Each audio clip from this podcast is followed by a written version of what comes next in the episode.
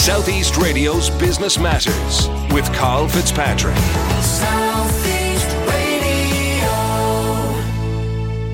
Well, the month of January can often act as a trigger for people who are looking to lose weight. But with calorie intake no longer seen as the metric for effective weight loss, people are now looking for a different approach to weight management. Dr. Harriet Tracy has developed Beyond BMI, and she joins us now to discuss her innovative approach to weight loss. Harriet, before we look at Beyond BMI, I'd like to get an insight into your own background. Oh, thanks a million, Carl. Really looking forward to chatting. So my background is I'm a medical doctor. I have been practicing for just short of 10 years now.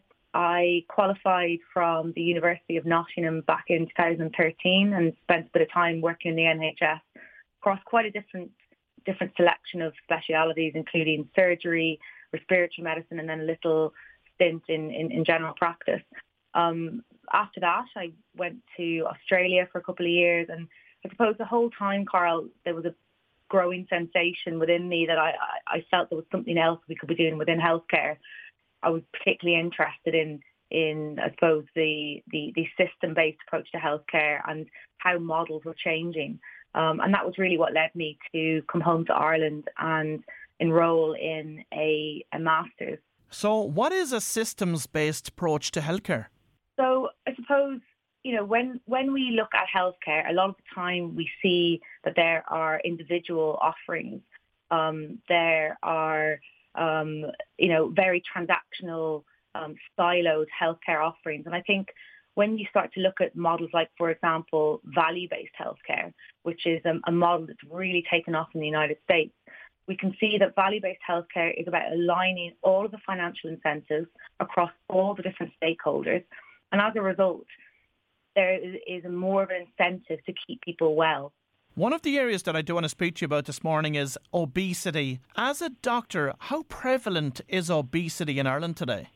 So, obesity currently affects almost one in three people. Um, and if we take into account overweight, which is a BMI between 25 and 30, you're talking about actually two thirds of the population. So, really, you know, that's, that's, that's a huge number of people when you think about it. Um, and it, it's not just Ireland, it's, it's, it's across the Western world and it's becoming increasingly prevalent in pretty much every continent in the world. And what are the health risks associated with excess fat? And are people here in Ireland actually aware of all of the potential issues associated with it? Well, there are almost 220 complications associated with the disease of obesity. Now, that is some of the highest number of complications of any other disease. So what that really means is that excess fat and the accumulation of excess fat carries a number of risks for other health conditions. And these can be everything from type 2 diabetes, cardiovascular disease, so things like, for example, stroke and heart attacks, right the way through to dementia, um, osteoarthritis, um, and, and also quite a few different cancers as well. Um, so, you know, really there's, there's, there's a huge risk associated with excess fat. To answer your second question, I mean, are, are people aware of it? I don't think they are. I think that for too long, obesity has actually been viewed as an aesthetic issue, more of a, you know, um, uh, and, and I want to get bikini body ready. I want to look well. Um, it, it, it, it hasn't had the right emphasis put on the health implications of excess fat. And I think that's been a huge disservice to the general public because it, it, it, means people are not addressing their weight for the right reasons sometimes. They're not thinking about it in terms of, wow, I really need to improve my health. They're thinking more about it in terms of, you know, I want to get bikini body ready or I want to be skinny walking down the aisle. And I don't always think that's people's fault. I think it's a huge amount to do with social media and a huge amount to do with the, the, the general marketing that we receive on a daily basis about, you know, what it means, to, you know, the, the, the societal expectation to, to look a certain way and to be a certain way. So I think it's a very, very difficult environment for people to be in, trying to understand weight and, and its association with health. And what, in your opinion, needs to be done to change this ingrained mindset? I think we need to see more experts in the field of obesity being given access to edu- educating people, being given access to spreading really well-informed, expert-led advice around this. I think if you look across all the media channels, you've got all different types of people talking about weight and and and uh, you know the, the the issues around weight. But I think you'll you'll see that less than five percent of them have any kind of expertise in this area. Like you know, you're not talking. You know, they're, they're not dietitians. They're not um, you know scientists. They're not doctors specialising in obesity. So I think we need to give a bit more airtime to um, you know, to people who are actually specialising in this area, so that we can we, we can we can actually give people access to, to, to better curated information. I was listening to a very interesting interview with Dr. Tim Spector recently, and he claimed that calorie counting to achieve weight loss is a deeply flawed approach. What are your thoughts on that? I think the science of obesity has evolved. I think the the the message around the science of obesity getting out into the public domain has been very slow. I think scientists have known for a very, very long time that obesity is far more complex than simply calories in and calories out. But it's only in recent years where we've seen the emergence of new treatments which are very much based around the science of obesity, such as, for example, semaglutide, liraglutide, or any of these new medications that really the conversation is shifting to obesity as a disease and the complexity of this disease. And you know, I, I heard a really, really great analogy recently by a um, physiotherapist who talked about the difference between a closed loop system and a complex system. And if you think about, Carl, for example, putting fuel into your car, it's a pretty simple equation. You know, the amount of unleaded or, or, or, or diesel you put in your car will have a very direct relationship to how many miles you can get with that fuel.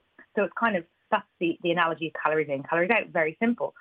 But unfortunately, our bodies don't work in that way. Our bodies are not as simply designed as a car. They have multiple systems. We have the lymphatic system, the cardiovascular system. We have, you know, the the hormonal system. You know, it's the endocrine system, as it's, as it's known in medicine. And so our bodies don't work in that same closed loop system. And so therefore, you can't just simply say metabolism is a function of calories in, calories out. There are so many different processes happening in the body that influence it, and we know this now because the science is telling us how strongly associated our gut and our brain are, and how it's actually the brain that controls appetite. So, talk to us about your 12 month weight loss program and how it differs from traditional weight loss programs. I think the, the, the predominant differentiator for us is that we are medically led. So, unlike some of the typical commercial weight loss programs, which are very much based in the, the rhetoric of eat less and move more. We have a team of medical professionals, and by medical professionals, I mean not just doctors, I mean health coaches, I mean nurses, I mean um, dietitians, and, and we all come together in a multidisciplinary team. And over the course of the 12 month program, we give people access to doctors who are able to diagnose and create the right treatment plan alongside patients, so personalise it to them. We have dietitians who are able to help people to make sure that when they are losing weight, they're losing it in a healthy way, that they're not ending up with macronutrient deficiencies, such as, for example, having a low protein intake, um, which can lead to issues such as sarcopenia, which is essentially where you have very low muscle mass, and, and, and that can be a condition in and of itself. We make sure they don't end up with micronutrient deficiencies, such as, for example, iron deficiency anemia or B12 deficiency. All of these things can be very much associated with weight loss that's not done effectively. And so by having access to a team of experts, you can be kind of rest assured that people are looking after not just your weight, but also helping you to gain health as you lose weight. And I think that has to be an important conversation. We cannot talk about weight loss without talking about health gain. So, Harriet, in terms of your route to market, is it your plan, similarly to what happens in the US market through value based healthcare, to partner with health insurance companies here? Absolutely. I mean, we are we're we're in conversations with a few different health insurance companies at the moment, and you know, I'm I'm really excited about where that relationship is going to lead. I think you know when I speak to some of the the, the insurance companies, they are they're very much aware that obesity is an issue. I think they're still trying to wrap their heads around how strongly obesity is associated with other healthcare conditions. Um, I think they're seeing a rise in the number of people looking for bariatric surgery, and that's going to become a um, a financial issue for them down the road as well.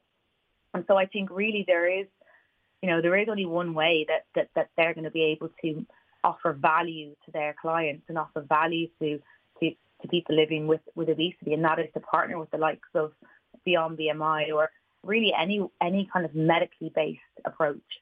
Um, so, so, look, I, I, see it as a as a synergy. I see it as a partnership. I think we're both after the same objective, which is to improve people's health. Um, and I think insurance companies are going to play play a huge part in that. Finally, Harriet, what are your long term growth plans for Beyond BMI?